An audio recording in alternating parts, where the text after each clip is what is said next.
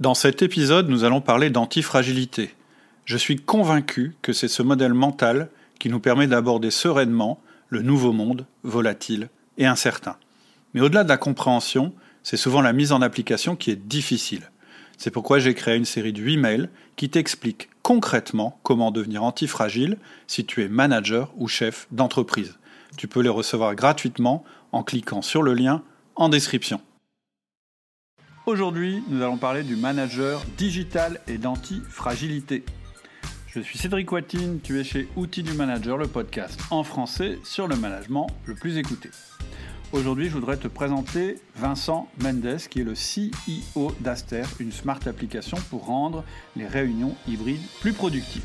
Mais avec Vincent, on va parler de son nouveau bouquin qui vient de sortir chez Duno, qui s'appelle les 7 commandements du manager pour des équipes efficaces, engagées et alignées, même à distance.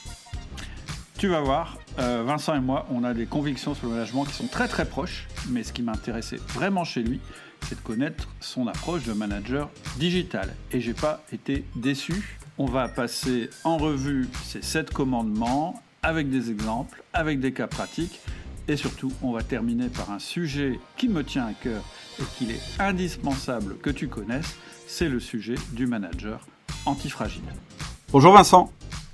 Bonjour Cédric. Tu vas bien? Super. Et toi? Super, super. Je suis ravi de t'accueillir. Euh, d'abord parce que euh, euh, j'ai adoré le bouquin. il résonne très fort en moi. et puis aussi parce que ça y est, on commence à parler d'antifragilité dans les entreprises et en langue française. Donc ça aussi, ça m'intéresse. J'espère qu'on pourra en parler. Euh, j'ai l'impression de me retrouver euh, comme en 2009 quand je parlais du one-on-one, du 1 à 1 et que tout le monde me regardait un peu en me disant bah, c'est quoi ce truc-là? Et, aujourd'hui, c'est une notion qui est assez répandue dans les entreprises. Aujourd'hui, quand je parle d'antifragilité, j'ai un peu euh, la même impression. Donc je suis ravi de, rencontrer quelqu'un qui parle aussi d'antifragilité et je dirais de manière simple. voilà, rien que pour ça, ça me fait très plaisir qu'on se rencontre. Euh, en dehors de ça, on se connaît pas bien. Donc, euh, ce que je te propose, euh, dans un premier temps, bah, c'est de se présenter, de nous dire qui tu es, d'où tu viens et où tu vas. Eh ben, avec plaisir, Cédric. merci pour, pour l'intro et pour l'invitation. Donc, moi, je suis Vincent. je suis le CEO d'Aster, qui est une société que j'ai cofondée avec mes associés Thomas et Jean-Baptiste il y a maintenant 7 ans. Mhm. en fait, moi, depuis tout petit, j'ai une seule euh, obsession, c'est d'être pilote de chasse. c'est pour ça que je travaillais bien à l'école, que j'étais au premier rang, que j'ai fait une prépa, que j'ai réussi tous mes concours, etc.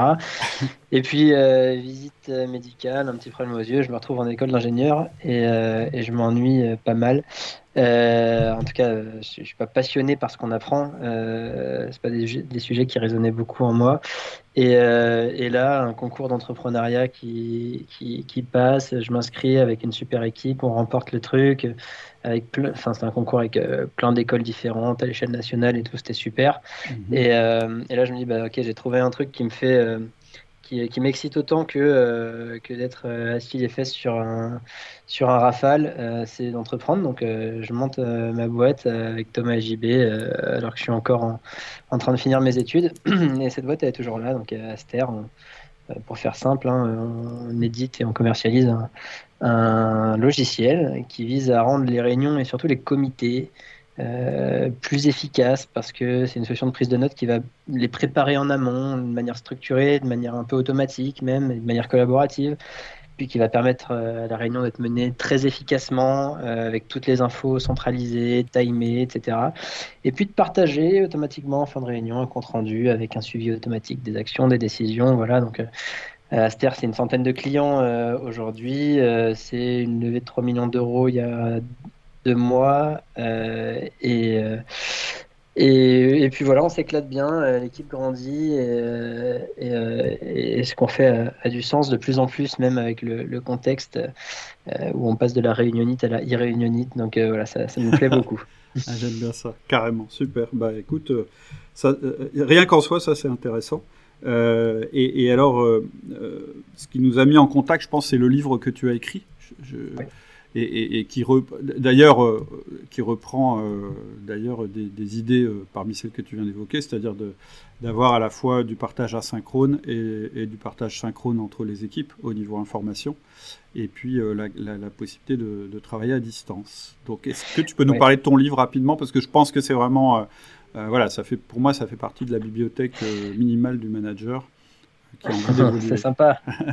C'est sympa, écoute, j'ai pris beaucoup de plaisir à écrire ce bouquin. Euh, en fait, euh, en, accompagnant, en, pas mal d'entreprises avec notre, solution Esther, au final, on commençait à rencontrer beaucoup de types d'organisations, de cultures, de problématiques, et puis, finalement des schémas qui ressortaient. Euh, donc, en, fait, notre activité nous a presque forcé à recueillir beaucoup de tips, d'expériences, de trucs qui fonctionnent ou qui fonctionnent pas sur euh, l'efficacité en équipe, euh, à tel point qu'en fait on venait euh, me demander à moi, prestataire, des conseils sur tel ou tel sujet ou des mises en relation avec d'autres types d'entreprises pour échanger ensemble sur des sujets, etc.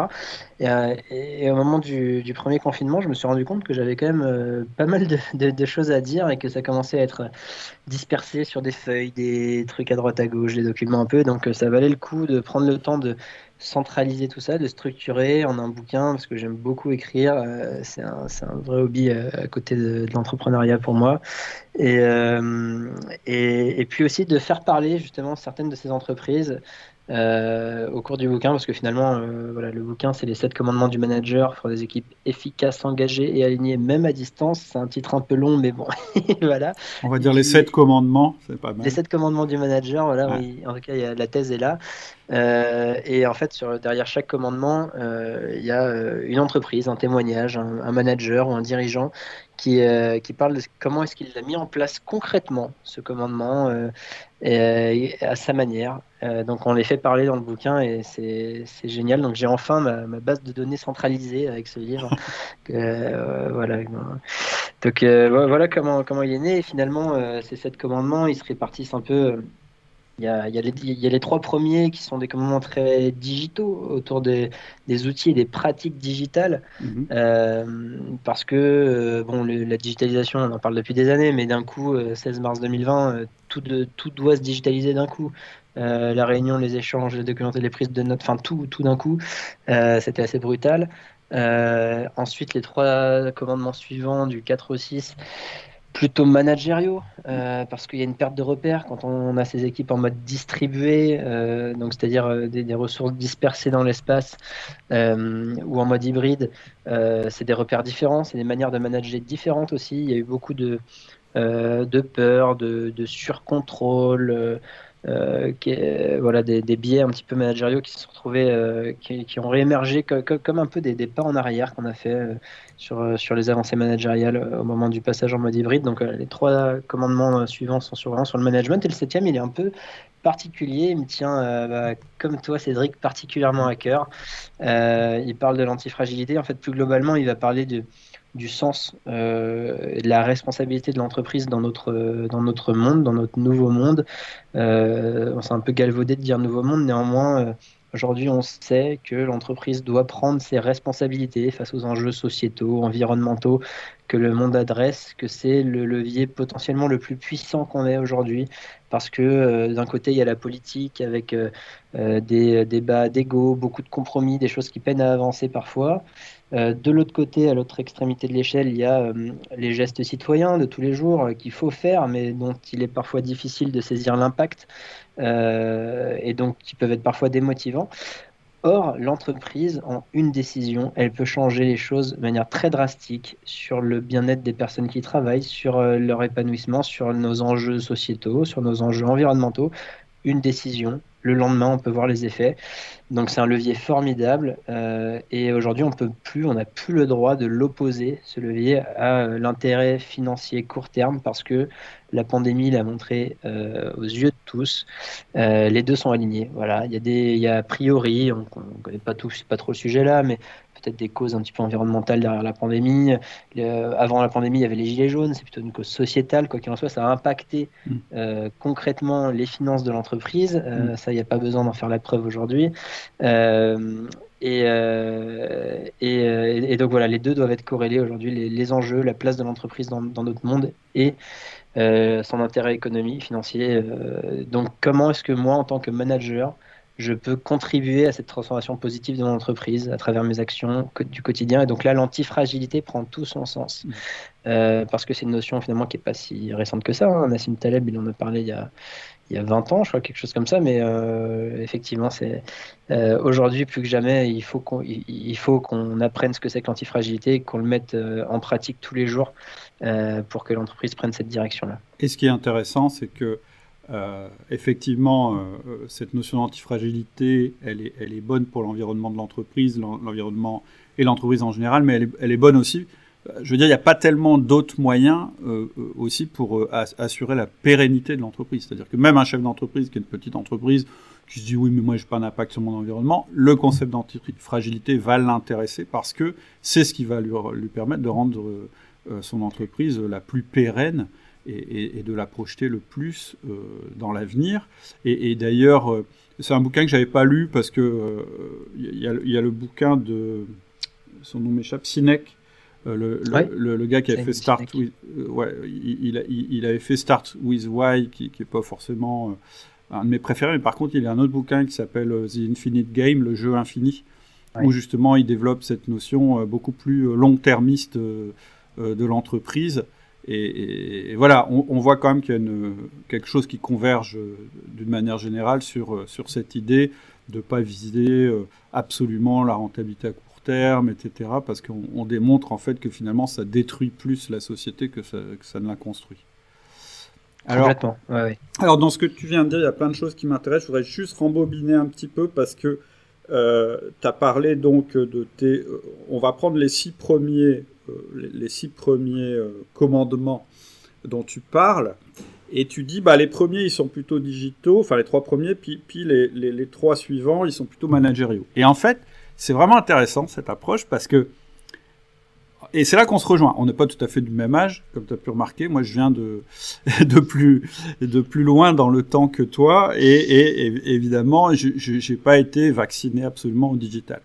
Par contre, moi, ma théorie, et tu vas voir que c'est là qu'on se rejoint, c'est qu'en fait, la, nécessité de devenir euh, une entreprise distribuée, c'est-à-dire où on n'est plus euh, tout le temps ensemble, euh, au même endroit, à pouvoir s'observer les uns les autres, le, fait qu'on ne puisse plus construire nos entreprises là-dessus, moi, je pense qu'en fait, ça a fait exploser les entreprises qui étaient mal structurées au niveau management. C'est-à-dire que, en fait, moi, je, pense que cette nécessité de structurer son management, d'avoir des rituels, euh, euh, de garder le lien humain, euh, d'avoir de, l'autonomie, de la. Je pense que c'était préexistant. Juste, on pouvait se permettre d'être un peu moins bon là-dessus parce que quelque part, on pouvait se rattraper en, à la machine à café, etc., etc. Maintenant, la crise du Covid, ça a complètement révélé. En fait, une crise, c'est toujours un accélérateur. Donc, en fait, les boîtes qui n'étaient pas bien structurées au niveau euh, management, elles ont, été complètement explosées euh, par le fait que tout à coup, bah voilà, c'était plus les mêmes rythmes, on n'était plus sur le même site, sur le même lieu, etc. Mais je pense que de toute façon, elles allaient vers des problèmes. Et en fait, et, vraiment, euh, et c'est là qu'on se rejoint. Tu vois, moi, ça fait depuis 2000, depuis 2009 que je préconise les rituels, le lien humain, etc. C'est-à-dire d'avoir un management très structuré qui du coup permet d'être humain. Euh, mais là, euh, voilà, la nécessité, elle est encore plus importante. Et effectivement, les outils digitaux peuvent même nous aider à être meilleurs dans notre management et avoir un management plus humain. Donc ça m'intéresse, peut-être qu'on regarde tes, commandements. Tu as entièrement raison, Cédric.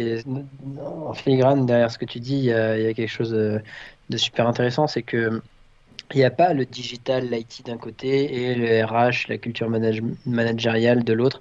Euh, les deux sont très subtilement, intrinsèquement euh, entremêlés euh, par le jeu des causes et des conséquences.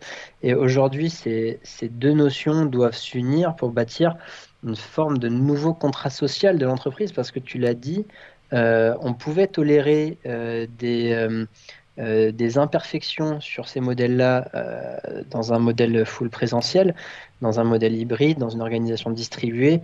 euh, les lacunes euh, sont mises en lumière de manière extraordinaire. Euh, et quand tu parles d'entreprise qui explose, évidemment, on en voit. C'est très concret. C'est pas des, c'est pas de la thèse philosophique derrière tout ça. Quoi. C'est, c'est juste très concret.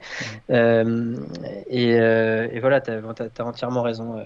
Donc, pour, pour répondre à, ta question, bah, sur les, les, trois premiers commandements, donc le, le, le premier finalement euh, il parle assez vite en général, il est assez simple, c'est ne multipliez pas les canaux de communication, restez concentré.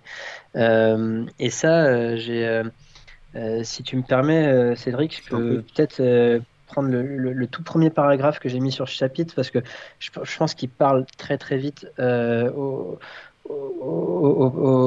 auditeurs, aux personnes qui, écoutent le podcast. Hein. Donc, voilà, vous raccrochez, il y a une réunion qui se termine, euh, pas nécessairement efficace d'ailleurs, car difficile de dire si une décision a vraiment été prise. Mhm.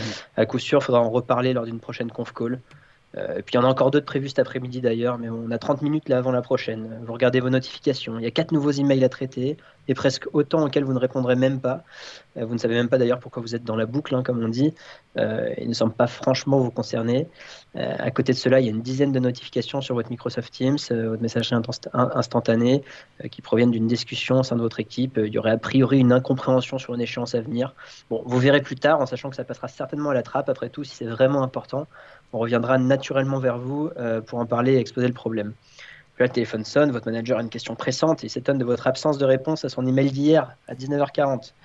En raccrochant, plus que 10 minutes avant votre prochaine réunion, vous faites semblant d'ignorer les notifs WhatsApp, d'autant que certaines proviennent euh, peut-être de votre cercle euh, perso. pas le temps, on verra ça plus tard ce soir, hein, quand il sera temps de se déconnecter du travail et de se reconnecter à son cercle privé. Euh, mais bon, quand même, allez, ces petites notifications rouges là qui s'affichent sur l'écran, juste un coup d'œil. Tiens, un message d'un collègue aussi. Bam, la réunion commence. On est lundi midi. Vous avez passé plus de 2h30 à mettre à jour des outils digitaux, à répondre à leurs stimuli constants.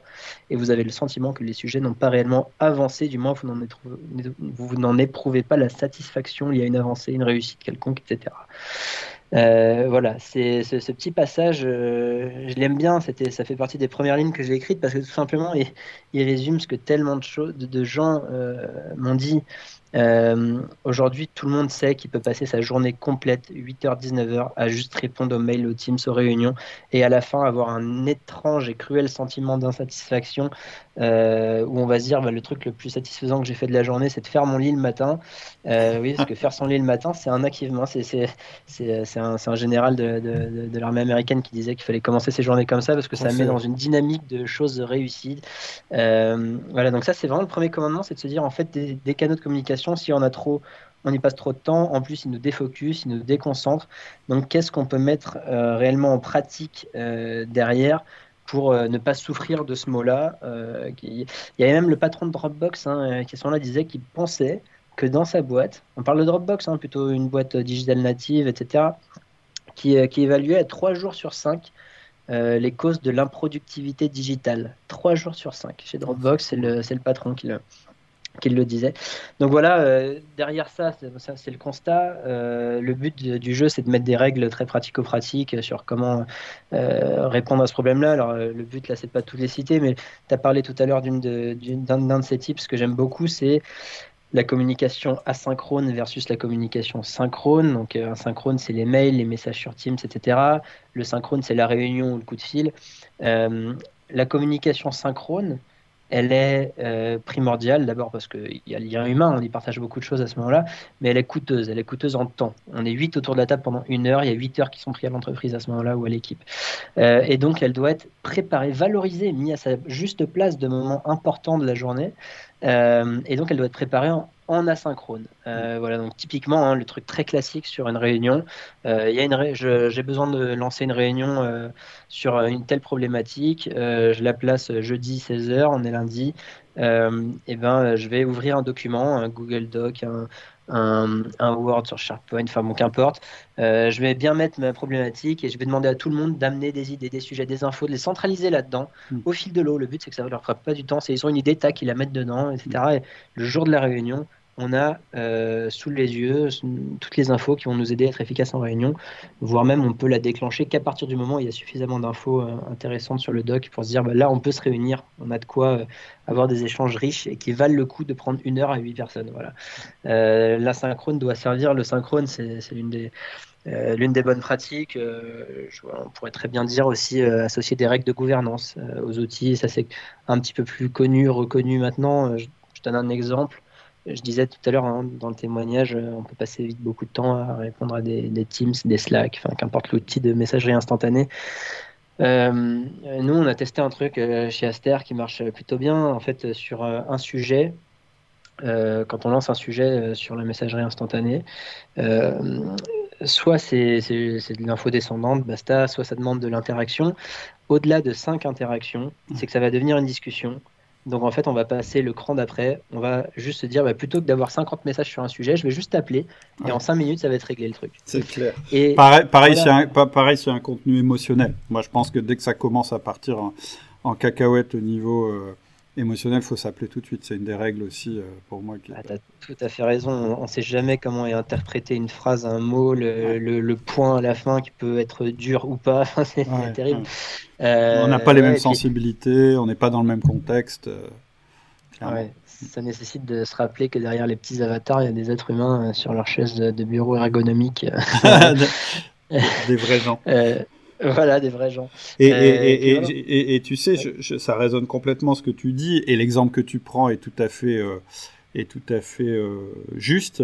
Euh, le, le, le, deuxième best-seller dans les formations qu'on vend, c'est comment on s'organise. Système d'organisation réaliste. Et, vraiment, c'est ça. Et de toute façon, les deux problèmes du manager aujourd'hui, hein, quand on fait des enquêtes, moi j'en ai, interrogé, euh, je crois ça doit être 700 maintenant. Le premier truc, c'est j'ai pas le temps. Et le deuxième truc, je ne m'en sors pas euh, dans, dans, les relations que j'ai euh, avec mes collaborateurs. Je me fais envahir par mes collaborateurs. Mais la première chose, c'est je manque de temps. Or, on manque pas de temps parce mmh. qu'on a tous la même, la même quantité. C'est plus comment on le gère et comment on gère les priorités, comment on clarifie. Euh, et, ça, ça, je dirais que les outils digitaux ne nous ont pas aidés à ce niveau-là. Maintenant, ils, sont tellement puissants qu'en fait, euh, on, peut devenir très très vite l'esclave des outils. Et l'idée, c'est vraiment de reprendre le contrôle. Quoi. Exactement. Moi, je fais un parallèle, Cédric, sur euh, les, réseaux sociaux dans la vie privée. Hein. Aujourd'hui, leur, leur, effet néfaste est largement prouvé, démontré, visible. Euh, ils nous volent du temps. Euh, tout est fait pour nous voler du temps. on peut passer des heures à simplement scroller sur un réseau social. Euh, hein, c'est pas pour rien que je suis sur aucun de ces réseaux à part, à part LinkedIn, c'est plus sa portée professionnelle. Euh, mais on a la même chose sur le volet professionnel, justement, c'est que, euh, sauf qu'on remplace réseau social par outils collaboratifs. Euh, encore une fois, on peut passer ses journées à répondre à des mails, des réunions auxquelles on, est présent mais on participe pas, on reste en mute, euh, et, et euh, ou à des, messages Teams sur une conversation qui fait 200 messages alors que ça se serait réglé en 5 minutes par téléphone. L'étape d'après le call, hein, c'est la réunion. Voilà, si le call règle pas le truc, on va solliciter une réunion, mais c'est un peu le, c'est un peu le, voilà, le plan C. elle est coûteuse. Cette, Il mm. faut, faut pas, faut pas, faut pas sortir cette carte à chaque fois parce que sinon on prend du temps à trop de monde. Et, et puis quand on déclenche la réunion, on n'oublie pas la synchrone qui nourrit le synchrone. Voilà, tout ça, c'est des règles qui s'entremêlent. Mais c'est euh, voilà, le premier commandement est vraiment là-dessus. Euh, il, est, très pratico-pratique. Euh, le, le, deuxième, il est voilà, deuxième commandement, garder le lien humain, partager de l'authentique. là, ça va être ça va être important aussi. On en a brièvement parlé là dans ce qu'on disait, c'est que derrière les les avatars, les messages et tout. Il y, a des, il, y a des, il y a des vrais gens avec des vraies émotions, des vraies personnalités. Euh, et, euh, et le, on a, on a l'impression presque de déshumaniser euh, ses, collègues ou les, personnes avec lesquelles on travaille quand on se voit plus. Euh, donc il va être important de mettre en place un certain nombre de, de petites choses, euh, de, de, petits rituels, euh, de, voilà, pour se voir, pour remplacer un petit peu cette machine à café qui nous fait tant de bien et qui nous manque quand on ne l'a plus. Nous, voilà, là, c'est un sujet sur lequel il y a plein, plein, plein de témoignages, d'exemples et tout, tous aussi géniaux les uns que les autres.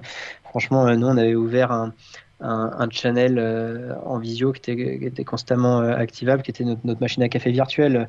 Euh, on a envie de prendre une pause, on se connectait là-dedans et on voyait s'il y avait deux trois personnes et puis on papotait. Mm. on avait notre point du lundi matin qu'on appelait l'énergaster. Qui voilà c'était 15 minutes montre en main ça, ne dépasse pas plus et le but c'est de se, donner de l'énergie de, se raconter ce qu'on a fait la veille ou, de, ou de juste rien raconter d'écouter les autres mais c'est l'équivalent d'arriver le matin au bureau et de et de, voilà, prendre son café, son thé, de, de tiens, comment t'as passé ta soirée? Nous, nous comme on, on, a été, parce que parallèlement à cette activité, j'ai aussi des entreprises en dur. Et, euh, et, donc les équipes ont été explosées au moment du, du confinement. Donc il y avait une partie euh, des équipes qui devaient rester sur place. Je veux dire, les magasiniers, euh, on ne pouvait pas les, les, confiner puisque l'activité continuait. Et effectivement, on avait fait ça. On avait mis une webcam à la, à la, machine à café, à la vraie machine à café. Et il y, avait le rendez-vous où en fait, à la fois les gens étaient chez eux et devant leur écran, et à la fois les gens étaient et ça a pas mal. En fait, ça a été nécessaire au début. Puis après, comme on a des rituels de management qui sont programmés, qu'on appelle des 1 à 1, etc., ça a pris le relais. Mais je suis d'accord avec toi, il faut recomposer ça, et, si possible, en se voyant et en s'entendant, c'est-à-dire avec une image et une voix. C'est ça. Les one-to-one dont tu parles, hein, euh, complètement de partie de ce, chapitre, hein, ils sont plus que jamais importants. Ils étaient importants avant, mais aujourd'hui, ils sont extrêmement nécessaires. J'ai besoin de nourrir mon lien avec mon manager euh, ou moi, manager, avec euh, les personnes qui sont dans mon équipe, de, de, prendre en compte, un, oui, leurs résultats, leur efficacité, etc., mais aussi deux, comment ils se sentent, de quoi ils ont besoin, est-ce qu'ils sentent mon soutien, parce qu'en tant que manager, je suis un soutien, j'ai cette casquette-là, et j'ai besoin de savoir si je suis en train de réussir mon job ou pas et ça se passe en one-one, euh, ce, genre de truc, enfin, entre autres.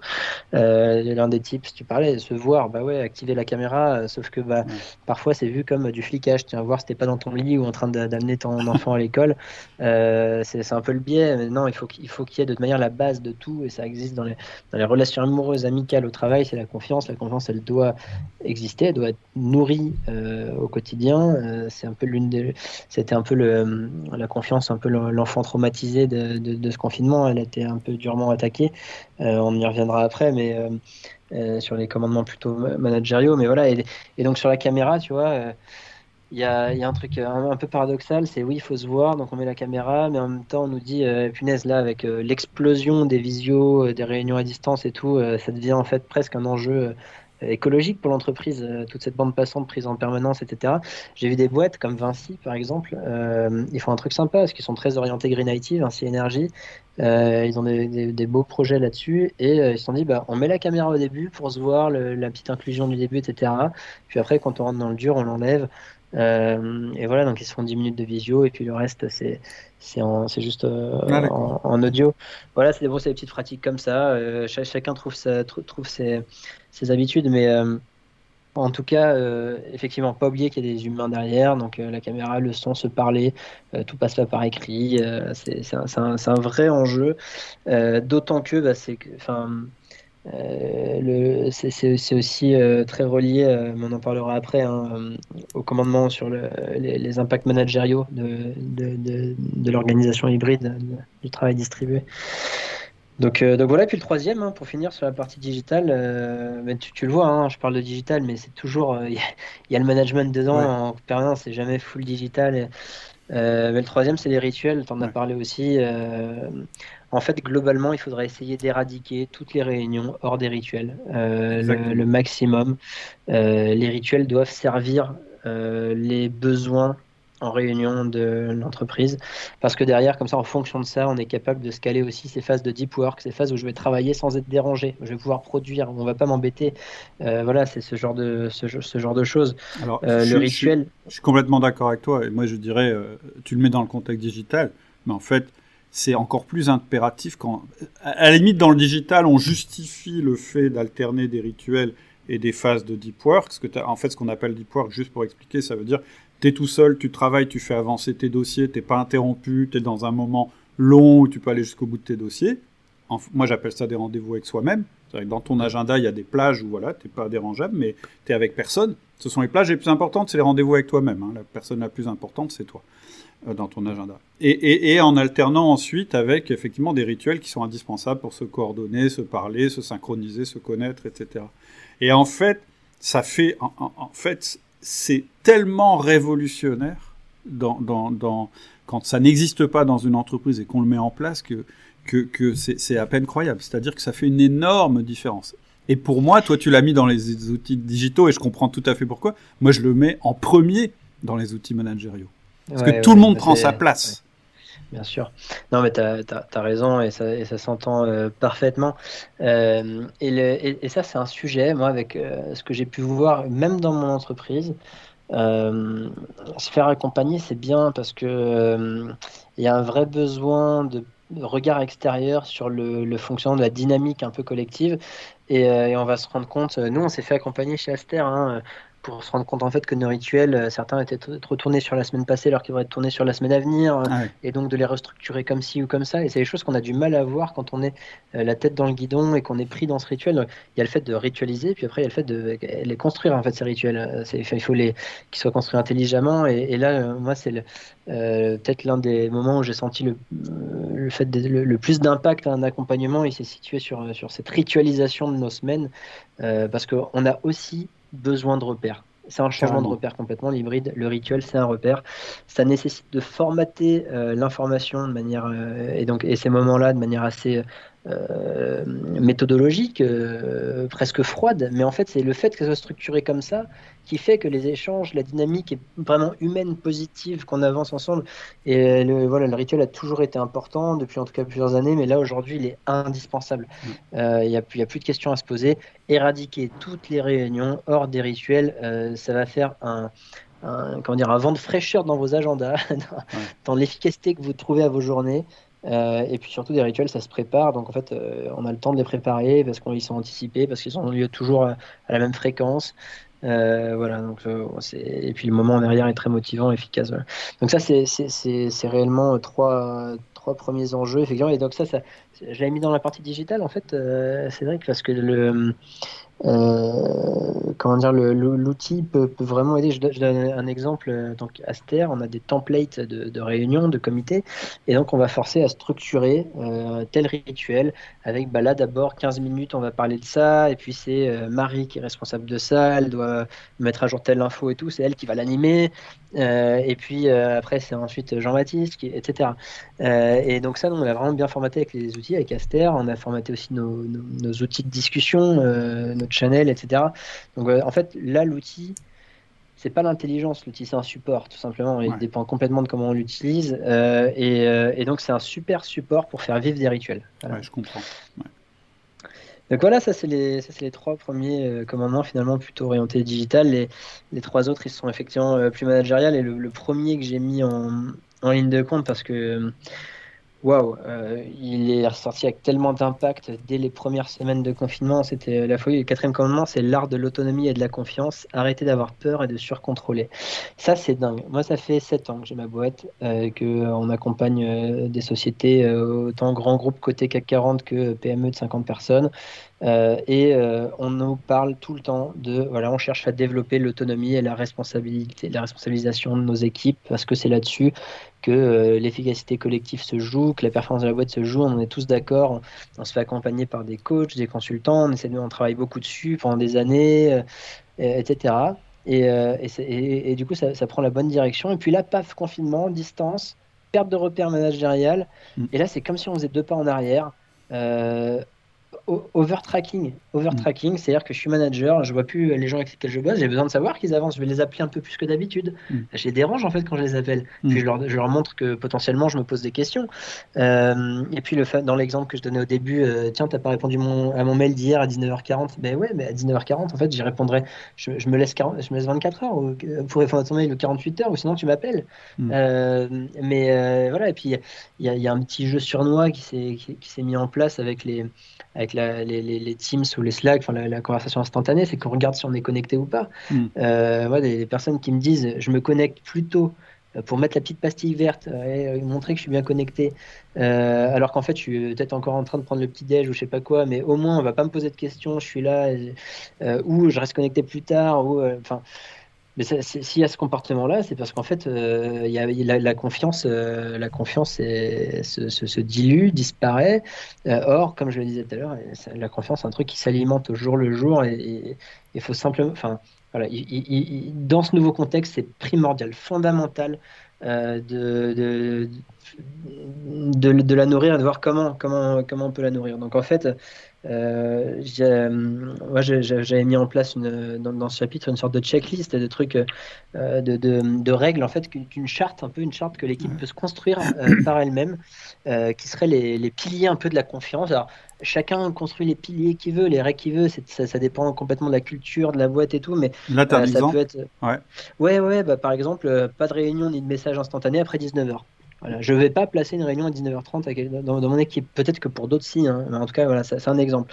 Déconnexion encouragée entre 12h30 et 14h, puis fortement suggérée après 19h. Si j'envoie un message après 19h, je ne dois pas m'attendre à ce qu'on me réponde tout de suite.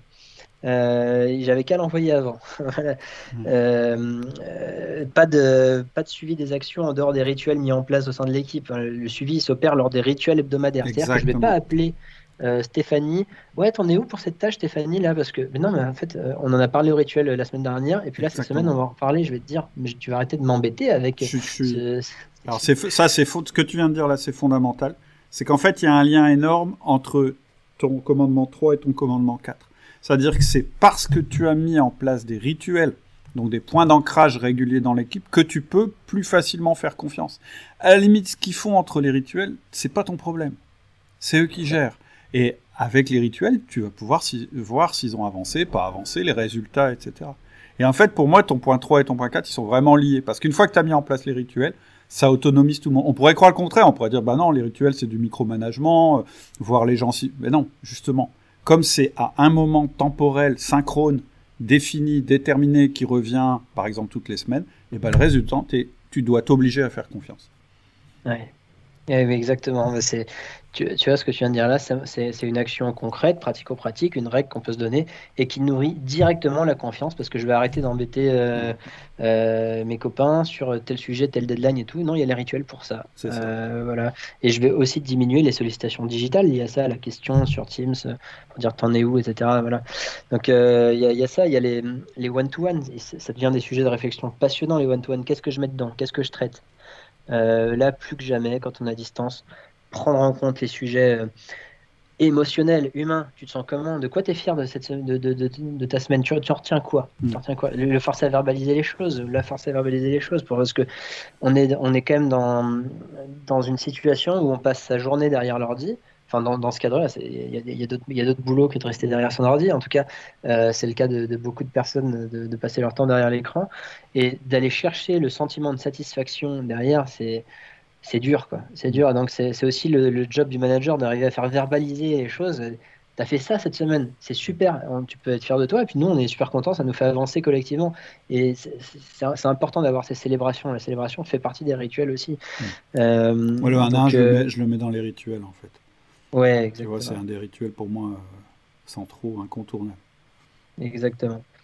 Exactement. Et euh, bah, je sais pas, un dernier là. Euh, que je dirais comme ça, c'est que euh, s'il y a des moments où on ne souhaite pas être dérangé, bah, on a le droit de couper les notifications. Euh, parce qu'il y a une règle qui nous dit qu'on a le droit de répondre sous une semaine, 24 heures, enfin qu'importe. Euh, et j'ai le droit de me mettre des plages horaires sur l'agenda qui s'appelle Focus. Et c'est des, plages où, où c'est annoncé publiquement, parce que l'agenda est public, euh, que enfin, je verrai pas les messages qu'on m'envoie à ce moment-là. S'il y a un truc vraiment urgent, j'ai un seul canal par lequel on peut me contacter. C'est celui-là, je le laisse ouvert si vous voulez. Mais là, c'est libre à la personne de le faire ou pas. Euh, mais c'est le téléphone, c'est, euh, je sais pas ce que, ce que tu veux. Euh, mais en tout cas, je verrai pas les messages, les mails, etc. pendant deux heures. Je suis, je suis coupé là. Je suis coupé. Et euh, donc voilà, c'est un, un, des exemples. Là, là-dedans, j'ai un témoignage d'une personne que, que, que je trouve c'est quelqu'un je trouve particulièrement inspirant et ex extraordinaire en tant qu'être humain. euh, c'est euh, voilà, Malek Bentouami qui bosse euh, chez, chez.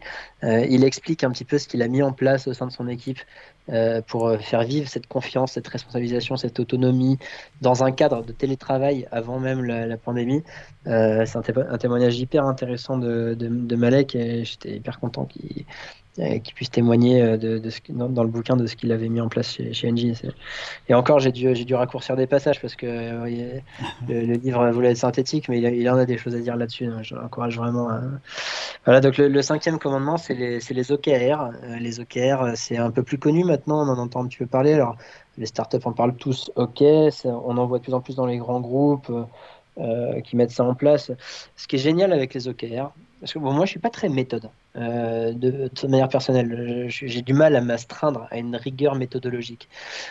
Les OKR, j'adore parce qu'il y a un objectif commun qui partage toute l'équipe. Chez Aster, on a beau être tech, commercial, CSM dans l'accompagnement, au marketing, on a tous le même objectif, c'est un objectif de chiffre d'affaires. Le chiffre d'affaires, c'est pas un objectif commercial.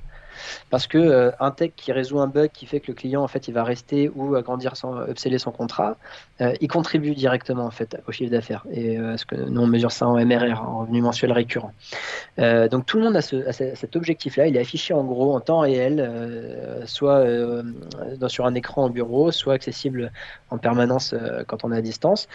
Et sous cet objectif commun, on va retrouver des sortes de sous-objectifs, en fait des initiatives qui se mesurent avec des, des, voilà, des key results, c'est la partie KR de OKR, euh, des, des, indicateurs qui se mesurent et euh, qui nourrissent directement cet objectif commun. Donc, c'est-à-dire, je reprends l'exemple de mon dev euh, qui, qui, est sur la partie bug, et là, un, objectif de moins de X% de bugs critiques. Les bugs critiques, c'est des bugs qui vont mettre en danger mon utilisateur sur, la rétention de son usage. et ben toutes les semaines, on va savoir où on est sur cet indicateur parce qu'il nourrit mon objectif de MRR. Donc, en fait, ce qui est génial avec cette méthode, c'est qu'elle va nourrir l'alignement de l'équipe. Et l'alignement, bah, euh, justement, notre manager qui a un petit peu peur de savoir est-ce que tout le monde tire dans la bonne direction, est-ce qu'on avance bien tous ensemble, etc. Si c'est piloté lors d'un de ces rituels par les OKR, il sait que toutes les personnes bossent sur des choses qui vont dans la même direction et qu'il n'y en a pas un qui tire à droite et l'autre à gauche. Mm. Et du coup, euh, en fait, on n'avance pas, on fait du statique. Euh, voilà, c'est le gros risque hein, parce qu'on parce qu'on il manque la communication informelle de la machine au café, il manque le, euh, le, petit truc. Hé, Jean-Yves, t'en es où là-dessus, etc. Voilà, ça, ça n'existe plus. Les petits feedbacks en fait qui permettent de se remettre sur sur la route, là, tu, tu les pilotes. Exactement. Exactement. Il y, a un truc qui est super aussi avec les OKR. Euh, effectivement, c'est très très utile pour le manager parce qu'il est sûr que il est, ça, lui permet de faire confiance plus facilement, c'est ce que tu disais. Et aussi, ça donne une vision à l'équipe globale sur qui fait quoi, et comment, comment, comment on contribue, etc. Il y a aussi une... parce qu'il y a un autre problème lié à la digitalisation, l'éloignement des équipes, c'est qu'on voit plus le résultat du travail. Et d'ailleurs, euh, je sais plus, un bouquin, je sais plus comment ça s'appelait, euh, comment il s'appelle ce livre. C'est Enfin bref, l'exemple, c'était un plombier, quand il a fait son travail, il sait euh, tout de suite lui-même si son travail est bon ou pas bon parce que ça fuit plus. Aujourd'hui, il y a plein de métiers où en fait, on n'a pas la vision concrète et réelle du travail qu'on réalise. Et le fait de faire des OKR, de le représenter graphiquement quand c'est possible, ça permet justement de redonner une réalité à la performance collective et où on se situe, nous, individus, dans la performance collective. Il y a un gros, gros intérêt aussi à, décrire les choses de cette manière-là. J'adore ce que tu dis, Cédric, parce que ça vient toucher un sujet euh, euh, qui m'est cher, en fait. Hein. c'est justement la, euh, le, résultat, euh, tout, tout, euh, tout, ce qui se passe dans le cerveau, des points de vue hormones, quand on réussit quelque chose, quand il y a un achievement, hein, une réussite de, quelque chose, on le perd beaucoup avec le digital et, et, je ne vais même pas mettre que le digital dedans. C'est, je donne un exemple, Aster, on lève 3 millions d'euros, c'est un travail sur 6 mois, très intense, beaucoup de pression, etc. à la fin, on est content, on sable le champagne. pour autant, ces 3 millions, je les vois jamais. Euh, ils vont pas sur mon compte. Euh, ça reste complètement bah, digital. voilà, ça. ça. reste complètement digital. Euh, du coup, derrière, il y, a un peu ce vide du résultat. Ouais, théorique, on l'a atteint, super, on a franchi une étape, on continue, etc. Mais, et moi, je veux dire, je me suis jamais autant mis à des activités, le jardinage, retaper des meubles ou écrire un bouquin qui est publié chez Duno. un vrai bouquin avec des vraies pages. Un vrai bouquin qui se tient dans des vraies mains, de, mais exactement, le... que tu reçois par la vraie poste. le, le, bouquin dont je parlais, je me souviens plus comment ça s'appelle. C'est un mec qui a décidé de réparer, euh, de devenir mécanicien ou de réparer des bécanes. Je sais plus comment ça s'appelle. Je retrouverai, je vous, le partagerai sur le forum. Mais, mais je sais plus comment ça s'appelle. Le mec, à un moment, euh, c'est ça l'histoire. Il a un boulot. En fait, il, ne sait même plus euh, pourquoi il travaille. Il comprend pas. Il gagne de l'argent. Ça, ça, il a compris, mais il comprend pas. Et, en fait, finalement, il revient. À, il, décide d'être mécanicien en fait parce que là au moins il voit ce qui se passe il voit ses mains qui travaillent le résultat etc etc et il y a même, euh, ça on y reviendra sur le dernier commandement, mais il y a même de l'antifragilité un petit peu derrière. Où, euh, ah ouais. Je sais pas si tu te souviens, euh, Nassim Taleb Et dans son bouquin, il, parle il donne un exemple qui, qui est marqué. C'est deux frères à Londres l'un qui bosse à la City en tant que trader, l'autre qui est euh, chauffeur de taxi. Euh, le chauffeur de taxi, bon, il gagne difficilement sa vie, il doit bosser beaucoup pour euh, un peu finir les fins de mois et, avoir le, montant qu'il lui faut pour vivre correctement. Et tu as le trader qui en est à sa deuxième maison secondaire, qui, voilà, qui achète à chaque fois une nouvelle voiture. Enfin, et, et, et, en fait, la crise économique de 2008 se pointe. Et, en fait, le, bah, mec euh, qui, bosse à la City se retrouve finalement euh, du jour au lendemain euh, viré avec des charges énormes à dépenser dans une situation catastrophique. là où en fait le mec, le, frère qui est chauffeur de taxi, il est en contact direct du terrain. Il, a, il, a, il est habitué à. Il va voir que, euh, je sais pas, sur un mois complet, il en a la troisième semaine. Il, a pas, il, voit le résultat qu'il n'est pas encore au, montant qui lui permet de vivre le mois d'après. Donc il va faire plus d'heures que d'habitude. Sinon, c'est l'inverse. Il va en faire moins la fois d'après. Hein. C'est un peu le, le, chauffeur Uber qui, euh, voilà, ses, journées, il est, elle varie en fonction de où il en est sur son montant. Euh, et, et, et, donc voilà, il est capable au jour près de savoir s'il doit bosser plus, bosser moins. et puis en même temps, il a des informations que le trader n'a pas. Euh, des informations très terrain où il faut être à la proximité du, du, euh, truc pour, pour l'avoir, il va voir que bah, il y a moins de courses à la City en ce moment, que les, les courses elles se situent plus euh, en périphérie de Lyon. Donc il va commencer à se placer un peu plus en périphérie. Et là, il voit que les courses reprennent, sont plus fortes, etc. Et, et, voilà, donc c'est deux destins croisés complètement. C'est super intéressant, c'est les signaux faibles et puis l'adaptabilité permanente. Et en fait, ça, je sais pas si c'est, je me demande si c'est pas dans son bouquin Skin in the Game en fait, risquer sa peau où il explique qu'en fait, euh, euh, on a des, on a des, technostructures qui sont tellement énormes qu'en fait, elles se rendent plus compte de la réalité qu'il y a autour d'elles. C'est-à-dire que tu es à l'intérieur d'une espèce de système monstrueux qui te permet plus de te rendre compte de la réalité de ce qui se passe sur ton marché et du fait que peut-être euh, là, tu es au bord du précipice, mais tu t'en rends pas compte parce que, et, c'est un des grands thèmes de l'antifragilité, celui que tu viens de dire, et, l'exemple, il est, il est magistral. Euh, entre effectivement, euh, en fait, on voit la vitesse à laquelle le chauffeur de taxi se réajuste. Ça. Et, donc presque, il n'a pas besoin de vision. Pourquoi? Sa vision, c'est sa survie.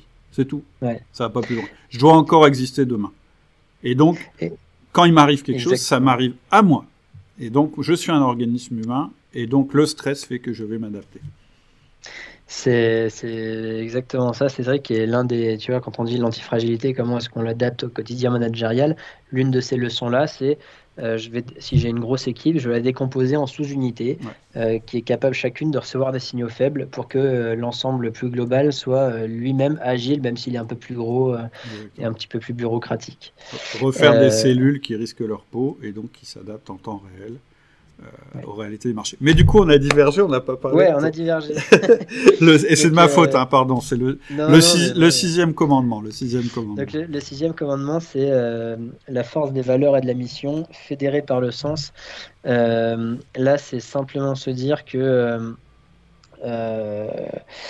Il y, a, y, y, a, Google qui a fait une étude, je crois que c'est de 2015, sur euh, ils ont suivi pendant deux ans 180 équipes. Donc, il n'y a, pas beaucoup de boîtes qui peuvent se le permettre, mais ils ont financé une équipe d'analytics pendant deux ans qui ont suivi 180 équipes euh, sur des métiers complètement différents en espérant identifier une recette, un, schéma du, succès d'une équipe qui, surperforme. Donc euh, voilà, il, s'attendait à avoir des résultats sur euh, de la complémentarité de traits de personnalité ou de compétences, avoir un financier hyper rigoureux avec un créatif euh, qui think outside of the box, etc. et ils sont complètement plantés. En fait, c'est pas du tout ce qui est ressorti. ils ont ressorti des cinq facteurs euh, et tous sont liés à euh, de l'interaction euh, collective, à de la dynamique collective et non pas à l'individu à chaque fois. et l'un, enfin, parmi ces, ces, facteurs, on va retrouver euh, le fait que le sens de notre mission nous, euh, nous motive. Euh, c'est un truc pour lequel on aime se lever chaque matin. Mhm. il est clair aussi le sens. On sait pourquoi on se lève chaque matin, etc. Et, et, tu vois, un truc comme ça, typiquement, c'est plus pareil de le faire vivre quand on se voit pas, quand on, quand on est à distance, quand il y a la vie privée qui se mélange un peu plus avec le, avec le pro, on est moins dans la bulle du bureau, etc. Mhm. et donc ça, ça, ça, ça, devient un enjeu, en fait. Hein, les, les valeurs, le sens de, de qu'on veut, qu'on veut donner à l'équipe. Euh, et, euh, et c'est un facteur de recrutement, de rétention, d'efficacité. Donc c'est comment est-ce qu'on fait vivre tout ça?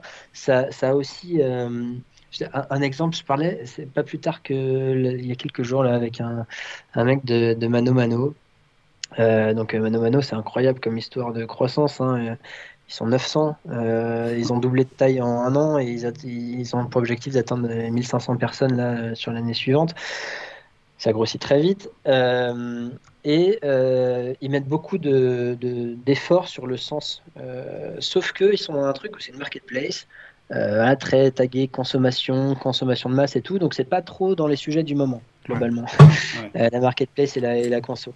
Euh, et en fait, eux, ils se sont dit, bah, nous, notre mission, c'est que l'entreprise soit un lieu de bien-être, de développement des personnes, les faire grandir, les faire apprendre, que ce soit un lieu dans lequel en fait elles, elles, elles deviennent la meilleure version d'elles-mêmes. Euh, et c'est ça le sens qu'elles donnent euh, à leur mission. Euh, et donc, elles le font vivre très concrètement par plein de trucs, par des formations, par des, crèches, euh, enfin, plein d'activités en tous les sens. On peut changer de job. Euh, les, comment dire, le, les recrutements internes, c'est hyper, c'est un truc hyper développé, etc. ils focus leurs efforts là-dessus et c'est leur mission, c'est de faire de l'entreprise un lieu de développement, d'épanouissement, de faire en sorte que les gens deviennent la meilleure version d'elles-mêmes et donc ils mettent les choses en place très concrètement pour que ce soit le cas. Et, et voilà, donc c'est pas forcément la mission finalement de l'entreprise au global, c'est à quoi on contribue euh, chaque jour. Ben moi, je cherche euh, à faire de mano mano un exemple euh, de société qui aide les gens à grandir. C'est formidable.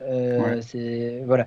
Et c'est confirmé par une, une, dernière étude de Gallup qui dit qu'aujourd'hui, ce que les salariés cherchent dans une entreprise, c'est une entreprise qui les fasse grandir et que donc personnellement en fait. Et, donc c'est complètement en phase avec les aspirations de la main d'œuvre en général.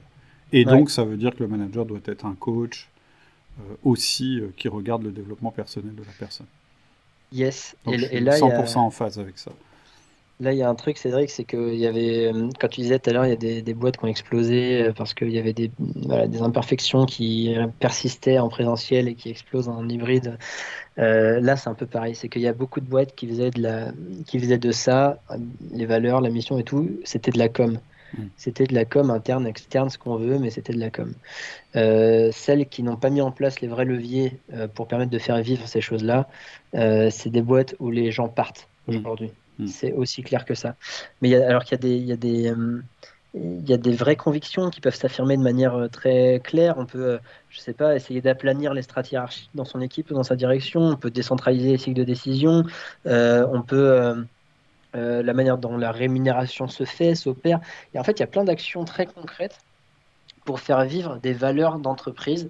Euh, nous, euh, l'une des, des, valeurs chez Aster, hein, on ne les communique pas en externe, on n'en est pas là à faire de la com, etc. Mais c'est très présent en interne, ça va être l'empathie. Euh, l'empathie, c'est un, un, beau mot bien galvaudé aussi. Pourtant, on ne le retrouve pas tant que ça en entreprise. Euh, mais, euh, mais il se concrétise par, un, une, par des trucs très concrets, une transparence de l'information énorme. un, dé, un décilotage complet, de, le fait que chacun, dans sa semaine de travail, il a sa prod avec ses objectifs animés par les OKR, mais il a aussi du temps sur des chantiers transverses. Euh, voilà, pour, parce qu'on sait que dans les gens qu'on recrute, ils ont besoin d'avoir une vue 360, de s'impliquer dans d'autres initiatives, de ne pas être mis dans une case on les entend, euh, on les écoute, et à partir de là, on met en place euh, voilà, des initiatives transverses. Il y, a un, marketing qui a bossé avec le dev et un commercial sur tel objectif, tel sujet. Euh, voilà, il y, a des, points d'écoute très réguliers, des points de, des, manières de remonter l'information pour être, pour capter ces fameux signaux faibles. On, on y reviendra tout à l'heure. voilà, ces, ces choses-là, elles peuvent vivre très concrètement. C'est pas que des valeurs sur une plaquette. c'est ce que j'allais dire. C'est ce que c'est exactement ce que tu viens de démontrer, c'est euh, les valeurs, tu les écris, mais en réalité, la culture d'entreprise, c'est la somme des comportements qui ont lieu dans l'entreprise. Et si l'expérience, que ce soit celle du client ou du salarié, elle est en contradiction avec ce qui est écrit sur, euh, sur le mur, euh, bah, la réalité, c'est l'expérience qu'il a, c'est pas ce qui est écrit sur le mur. Moi, je conseille beaucoup de toujours illustrer les valeurs par un comportement concret. Et je dirais même qu'aujourd'hui, une entreprise qui n'a pas de valeur, qui n'a pas à regarder, parce que bah, c'est très simple. Qu'est-ce que tu fais? Tu prends tes trois meilleurs salariés dans ta tête. Tu te dis, euh, c'est euh, Josiane, euh, Jean-Pierre et, Sylvie. Et puis tu dis c'est quoi les 5 comportements que j'aime bien chez eux? 1, 2, 3, 4, 5, 1, 2, 3, 4, 5, 1, 2, 3, 4, 5. T'en as 15, t'as 15 comportements. Ces 15 comportements, en les amalgamant, ils vont déterminer tes valeurs. Et elles seront illustrées, puisqu'elles sont fondées sur quelque chose qui se passe déjà dans, dans ton entreprise. Et c'est ce que tu viens de dire. C'est-à-dire, euh, empathie, euh, ouais, pour moi, l'empathie, ça veut dire quelque chose. Pour toi, ça veut dire autre chose. Sauf si derrière, tu mets des, des comportements. Exactement. Oui, voilà, faut. Euh, à un moment donné, il faut arrêter de trop intellectualiser les choses. Ah faut les mettre très, très... Ce qui est simple, c'est ce qui vit le plus facilement. C'est ce qui est expérimenté, c'est l'expérience. Exactement. Ouais, ouais. Euh, donc, euh, donc, voilà, voilà pour les 6 euh, commandements ah. sur 7. c'est vrai qu'on arrive à ton préféré. je crois, ouais. En tout cas, je dirais que le, le, aujourd'hui peut-être le plus original en fait, parce qu'il n'est pas encore très connu, c'est l'antifragilité. Qu'est-ce que, est-ce que, comment tu peux illustrer ça? Moi, j'ai, lu, mais, mais, mais nos auditeurs savent pas ce que tu as à dire là-dessus. Ouais, clairement, en fait, donc, euh, c'est une notion qui a été créée par euh, Nassim Taleb euh, dans un bouquin qui s'appelle Antifragile. je crois que c'est l'art du chaos, du désordre, un truc comme ça, qui m'a été offert par, par quelqu'un que je fais témoigner justement dans ce chapitre sur ce bouquin et que je te recommande fortement pour un prochain podcast parce que lui, il a fait, il a créé une entreprise antifragile et il en récolte les bénéfices chaque jour aujourd'hui de cette antifragilité. Donc, il s'appelle Georges Sade et qui a créé Spectrum. Euh, un, entrepreneur extraordinaire. Et, euh, et donc, euh, qu'est-ce que c'est que, que, que l'antifragilité? C'est l'opposé de la fragilité. Alors, ça ne veut pas dire robustesse, etc. Parce que fragilité, qu'est-ce que c'est? C'est quelque chose, ça reçoit un choc, ça casse. Donc l'opposé, ça veut dire ça reçoit un choc, ça grandit, ça s'améliore. Euh, donc il n'y a pas de mot robustesse, résilience, ça veut rien dire. Robustesse, c'est je vais bâtir un mur, il va être suffisamment fort pour résister au coup. Sauf qu'à un moment donné, il y a l'imprévu, l'imprévisible, il y a un coup qui, qui va tout casser. Euh, qui va péter mon mur. Euh, je pense que le vin, il n'y a tellement pas besoin de chercher. Il faut, trouver un exemple aujourd'hui avec ce qu'on vit depuis deux ans, euh, que c'est très très concret. Il n'y a personne qui avait anticipé, à part peut-être un rapport de la CIA, je sais pas quoi, mais il n'y a personne qui avait anticipé une pandémie comme ça, avec de tels impacts, une telle rapidité et tout. en tout cas, je pense pas que les plans quinquennaux de nos groupes du CAC 40 avaient anticipé ça dans leur business plan. donc, donc voilà pourquoi est-ce que finalement il y a un intérêt à se pencher sur cette notion d'antifragilité, c'est qu'elle permet de euh, résister aux chocs, à ces fameux, ce qu'il appelle les black swans, on en a beaucoup entendu parler pendant le Covid, les black swans, hein, ces chocs imprévisibles et très forts, euh, mais en plus de grandir de, de, par ces, chocs, de, de, s'adapter pour devenir encore plus fort finalement. Et, euh, et donc c'est, cette notion se décline dans plein de secteurs la santé, l'éducation, mais aussi l'entreprise. Mhm. Euh, la santé, hein, il y a un exemple très connu qui nous parle aussi à tous en ce moment, c'est la vaccination. Euh, je, me, je, vais, je vais mettre un choc euh, volontairement à mon corps qui est un vaccin, donc une dose de, de méchants virus. ça, va ça va générer des anticorps, donc ils vont être un peu mon corps il va être un peu agressé, mais mes anticorps vont faire le boulot et demain je serai plus fort. Euh, voilà, donc l'idée c'est comment est-ce qu'on peut euh, mettre des petites doses de vaccins, euh, des petits chocs sans entreprise. Et c'est l'une des clés d'ailleurs. Hein. ça veut dire qu'il faut, il faut pas se protéger des petits chocs. pour ça, comment on se protège pas des petits chocs? Ben, En créant des sous-unités, on en a parlé un petit peu tout à l'heure, des sous-équipes. Si mon équipe, si ma direction est trop grande, elle se prive de signaux qui un jour peuvent la détruire. ou l'impacter l'impacter fortement. Donc c'est voilà l'un des leviers, hein, c'est je décompose mon équipe, ma structure en sous-unités euh, en sous-unité avec euh, un périmètre, une responsabilisation des canaux de communication, ses propres rituels, euh, qui est capable de me remonter très vite les signaux qu'elle va ressentir. Il ne faut pas qu'elle s'en coupe. c'est comme, c'est comme la, maman qui va protéger son enfant. C'est peut-être très sexy de dire non, le maman ou le papa qui protège son enfant de, de, toutes les maladies ou les coups qu'il peut se prendre à l'école. Ou, voilà. Euh, ce qui veut dire qu'en fait, le jour où il va choper un truc, euh, il sera pas prêt et ça peut le terrasser. Euh, là où s'il a déjà un petit peu tombé, qu'il a déjà eu quelques égratignures et qu'il est déjà un peu tombé malade, il le vivra mieux quand ça se reproduira. donc les sous-unités, elles servent à ça et je vais, je vais écorcher le genou et pas, le, pas la totalité du corps. J'aurai juste besoin d'un pansement et pas d'une opération chirurgicale. Donc plus petite c'est sur un concept très simple. Hein. Plus petites sont les erreurs, euh, plus, euh, comment dire, plus, plus les conséquences sont, sont, petites aussi. Quoi. Mm. Euh, par contre, l'apprentissage, lui, reste grand quand, on le, quand on cumule tout ce qu'on apprend de cette manière-là. D'ailleurs, intrinsèquement, il y, y, a la croyance que pour apprendre, il faut faire des erreurs. Et c'est pas le droit à l'erreur, c'est presque le devoir de faire des erreurs parce que ça, du coup, tu vas apprendre en réparant tes erreurs. C'est un truc, euh, c'est un truc d'entretien, ça. Hein. Euh, je, je suis pas, je suis pas un bon recruteur, etc. Mais on est une petite euh, boîte chez Aster, hein. donc je fais encore quelques quelques entretiens et, de recrutement. Et moi, ce qui m'intéresse le plus, c'est quelles sont les erreurs que tu as faites. Et comment tu les as corrigées. Exactement, qu'est-ce que tu en as fait derrière? Qu'est-ce que tu en as appris? Qu'est-ce que tu en as fait? Parce que ça ça, ça, dit tellement de choses de la personne. C'est deux, deux questions. Euh, donc, euh, donc voilà, il y a, donc ça c'est une, euh, c'est un cas concret de comment faire vivre l'antifragilité euh, dans son équipe. On va retrouver aussi euh, lenteur versus rapidité. Alors ça, c'est voilà, c'est bien connu aussi avec dans tout ce qui est lié à la spéculation financière, etc. Mais dans notre entreprise, sur, dans une équipe, pour nous managers, ça a aussi beaucoup de beaucoup d'impact. là, l'idée, c'est de se dire la rapidité de la croissance de mon activité ou de mon équipe à travers des recrutements, bah, c'est une source de fragilité. Euh, et là, le meilleur exemple que j'ai, c'est celui de Georges, justement. Georges Spectrum, il a créé une, une, agence digitale. Euh, il s'est dit, je dépasserai jamais 20 personnes. Euh, et, en fait, je, ce qu'importe, même s'il y a des nouveaux projets qui arrivent sur, sur, ma, sur, mon, sur mon carnet de commandes, ils devront attendre ou alors aller voir quelqu'un d'autre ce qui va en plus d'ailleurs me rendre attractif, je vais pouvoir augmenter mes prix, etc. Euh, mais je dépasserai pas 20 personnes parce qu'au-delà de 20 personnes, euh, finalement, je vais devoir dépenser dans des, euh, des, comment dire, je vais devoir recruter des personnes qui font du management intermédiaire et qui du coup ne rapportent pas tout de suite du, du, du chiffre d'affaires, qui sont des centres de coûts plus que des centres de profit. donc je vais diminuer ma marge.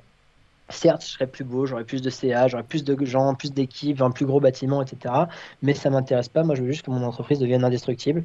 Euh, c'est comme ça qu'il l'explique en tout cas.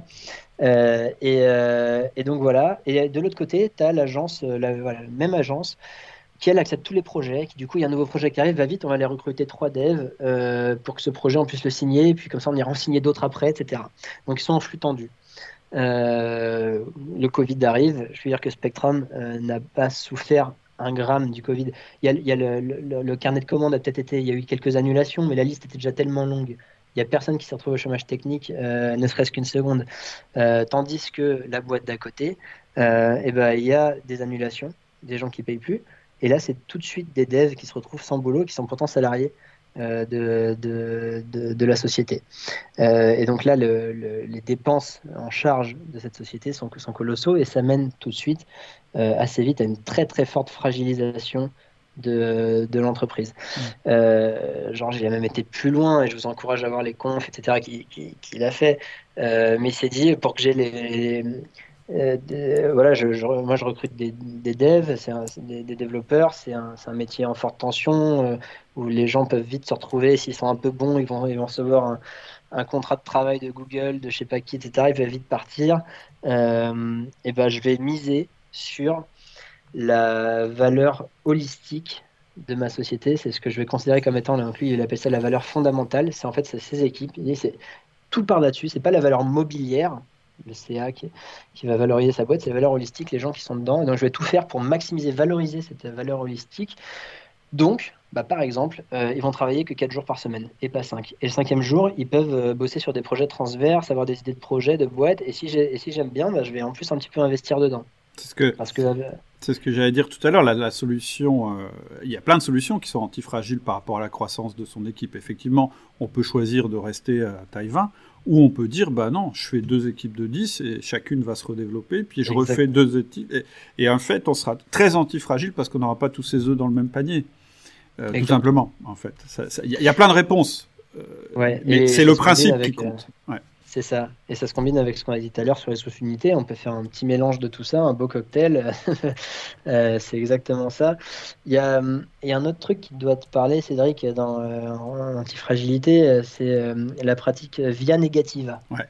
ça, c'est assez cool parce que c'est juste un truc qui dit il y a un problème. dans mon organisation, du coup, je vais aller recruter quelqu'un ou rajouter quelque chose ou une presta ou qu'importe pour régler le problème. Et en fait, je vais rajouter quelque chose. Donc, je rajoute la part de fragilité qu'il y a avec ce rajout. Si en fait je me disais que peut-être que dans mon, dans, dans, mon écosystème, dans ma, dans, dans, ma boîte ou dans mon équipe, ou, euh, si j'essayais plutôt de soustraire de la fragilité. Donc en fait, d'enlever des éléments de fragilité euh, de, de, l'entreprise. C'est juste une manière de penser différente, euh, mais euh, ça, ça, peut avoir des conséquences. Enfin, c'est pareil, des leviers hyper, hyper clairs sur. Bah, en fait, non, je ne vais pas recruter de nouvelles personnes. on va faire différemment, mais avec le même nombre de personnes. voilà, enfin, c'est juste des, des, des, inversements de pensée qui sont, qui sont intéressants. Le fait d'investir dans le bien-être de ses salariés, comme je l'ai donné l'exemple de Georges, c'est un facteur antifragilité. Je fidélise, euh, des, gens qui, euh, du coup, demain vont être les meilleurs ambassadeurs dans la boîte. Ils vont en parler à un repas le vendredi soir entre amis et je me retrouve avec quasiment un nouveau lead, un nouveau client ou un prospect derrière. Euh, c'est de, la, croissance organique. Euh, ce sont des, éléments d'antifragilité de, très, très concrets. il y a un autre élément, c'est exactement cette histoire de vaccin tout à l'heure, c'est injecter du stress positif euh, dans, le, dans, le, dans, dans, son équipe. Alors, du stress positif, ça, ça, peut être du coup mal, mal vu ou mal entendu, mais ça veut juste se dire que c'est plus sympa de se prendre euh, 1000 cailloux d'un gramme sur la tête plutôt que qu'une pierre de, de, de, de tonnes euh, d'une tonne. Exactement, voilà, qui t'assomme en tombant du troisième étage. Donc c'est. Bah, en euh, fait, il faut expliquer pourquoi. C'est qu'à chaque petit caillou, tu vas t'adapter. C'est un peu le principe de je vais au soleil. Euh, soit je me mets direct au soleil alors que je sors de l'hiver, je vais cramer, ça va être horrible, je vais finir à l'hosto avec euh, une insolation. Ou bien, euh, bah non, je vais y aller une demi-heure aujourd'hui, une heure demain, deux heures après-demain, et en fait, ma peau va s'adapter. C'est vraiment ça l'antifragilité. Et, on peut rapprocher le concept du concept de sense of urgency, c'est-à-dire avoir toujours un sens de l'urgence dans les équipes, c'est-à-dire faire toujours rentrer l'extérieur de l'entreprise dans l'entreprise. La fin d'une entreprise, c'est quand elle a décidé qu'elle avait une bonne vision du monde, qui est statique et que en fait tout se ferait selon cette vision du monde qu'elle a décidé à un moment, en oubliant complètement que le monde lui s'en fout, il va continuer à évoluer et à changer. D'ailleurs, Nassim Taleb, si on veut résumer sa pensée, c'est comment vivre dans un monde que je ne comprends pas. Parce que lui, il part du principe qu'on n'a pas la capacité à comprendre le monde. Il faut arrêter d'essayer de le comprendre. C'est intéressant quand même. Ça, va quand même un peu à l'opposé de ce, de ce qu'on nous dit en disant les grands visionnaires, il faut monter. Exactement. Exactement. c'est vrai. Ça va, euh, euh, ça, ça, va dans l'autre direction que les, les, visionnaires qui ont tout compris à, ah, l'évolution de notre monde ou, ou au plan quinquennaux euh, stratégique et business plan sur 5 ans des, des, des, COMEX. voilà. Après, il y a qu'est-ce qu'on fait? À un moment donné, c'est aussi se demander qu'est-ce qu'on fait, enfin, la finalité de nos actions, si on fait des plans sur 5 ans et qu'en fait c'est pour nous rassurer plus que pour guider, euh, plus que pour en fait euh, maximiser la, la, résistance ou la profitabilité ou le succès de son entreprise, ça, ça, ça, ça, ça a plus de sens quoi. Ça a plus de sens. Et tu vois, euh, investir dans le bien de ses salariés ou de ses clients, ou de ses fournisseurs. j'ai un super exemple et j'ai eu beaucoup de chance parce que c'est l'une des deux personnes qui a écrit pour préface, post-face post du, du, bouquin. C'est Pascal Demurger de la Maïf. Euh, après, après un mois de confinement, euh, le gars, il se dit, euh, je viens de faire 100 millions de bénéfices sur les assurances auto alors qu'ils n'ont plus le droit de rouler. bah, bah, en fait, je vais juste rembourser euh, tout le monde avec le choix d'envoyer vers les hôpitaux de France si, si veulent, vu la, vu la, crise. Mais en tout cas, je vais pas me faire de l'argent sur la, sur la crise. Et bah, moi, je peux te dire que le mois d'après, j'étais à la Maïf. Hein. J'ai changé. Mais ouais, mais c'est, en fait, c'est juste du bon sens, de la logique, mais qui, qui semble être une action euh, qui, est contraire à euh, comment dire, au succès de l'entreprise. Mais enfin voilà, complètement, absolument pas. Pascal Demurger a juste montré, euh, que, enfin, a juste investi par je ne sais pas si c'est par croyance en antifragilité ou pas, c'est plutôt des convictions sociétales fortes qu'il a, Pascal. On, pourrait presque dire qu'il a juste fait preuve de bon sens. Si... Exactement. Ouais, et, le bon sens paye. Non, mais de toute façon, oui, on fait des plans à 5 ans, mais on, les fait pour qui? En vrai, il ne faut pas se le cacher. Hein. On les fait pour les banques, on les fait parce que, voilà, elles ont ce fonctionnement-là. C'est encore les organismes peut-être les moins antifragiles. Euh, mais, mais en réalité, un, vrai entrepreneur, qu'est-ce qu'il fait? Bah, Il regarde si demain il est encore vivant. quoi. C'est comme ça la vision de base, comme un être humain d'ailleurs. Et, et, et, et, ce que j'allais dire, c'est que si tu veux développer l'antifragilité de ta boîte, la première chose à faire, c'est d'apprendre l'antifragilité à tes salariés. Là, tu leur fais un cadeau énorme et tu te fais un cadeau en même temps. C'est clair. Complètement. T'es sûr Complètement. Complètement. Donc voilà, Cédric, sur ce, sur ce septième commandement, donc, il parle beaucoup de l'antifragilité, il parle aussi de, J'adore. euh, du, du, du, du sens et de la responsabilité de l'entreprise, comme je disais, face aux, aux défis auxquels on fait face. hein. On voit que c'est- c'est- ça se rejoint bien, euh, qu'on peut plus, euh, on peut plus euh, faire l'autruche. Euh, euh, l'entreprise, c'est notre principal levier d'action euh, face aux plus gros défis qu'on a sur euh, de, voilà, de notre époque. euh, de- donc euh, euh, tout ça en fait se, relie, se relie parce que c'est le sens qu'on cherche. J'écoutais un, c'était c'était il y a un an ou deux, je sais plus, un- une émission euh, qui, euh, c'était un prof de polytechnique qui, disait. euh, Ils veulent tous monter euh, leur boîte. euh, c'est euh, parce que parce qu'ils sont en recherche de, sens, euh, d'impact, euh, et que ce sens, cet impact, ils le retrouvent pas en allant bosser euh, dans un groupe du CAC 40. Et, et- et le gars leur dit, euh, enfin, euh, je comprends, c'est louable, Ouais. mais c'est super dur de partir from scratch, créer une boîte qui fonctionne et qui a de l'impact à la fin, parce que le taux de succès, il est, il il est euh, incroyablement faible. Il y a beaucoup d'appelés et peu d'élus.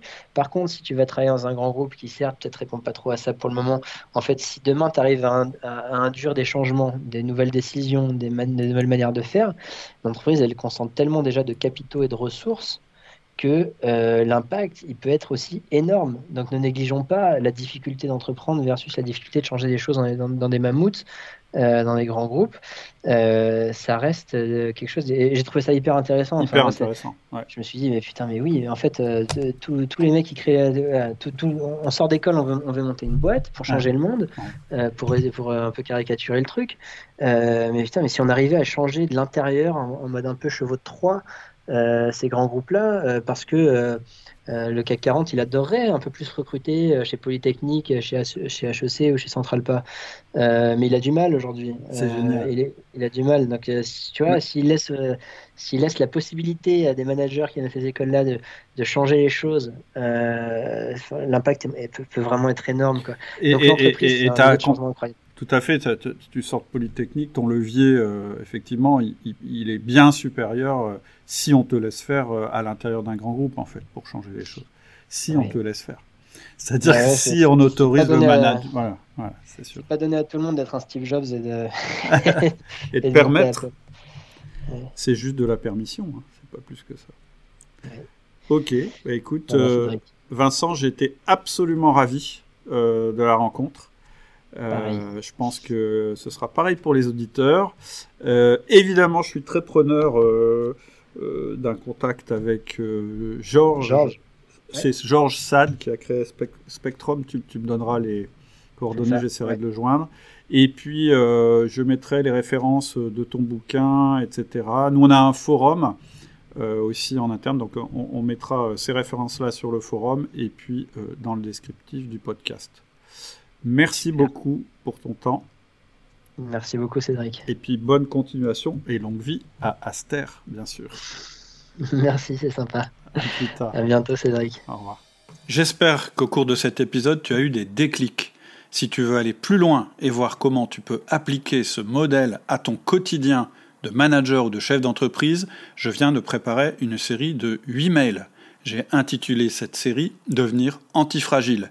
Elle est pour toi si tu sens que les recettes traditionnelles avouent leurs limites, si tu cherches comment tirer parti des crises ou si tu veux créer un système indestructible. Pour accéder à ces 8 mails, il te suffit de cliquer sur le lien en description de ce podcast et de me laisser ta meilleure adresse mail. À bientôt!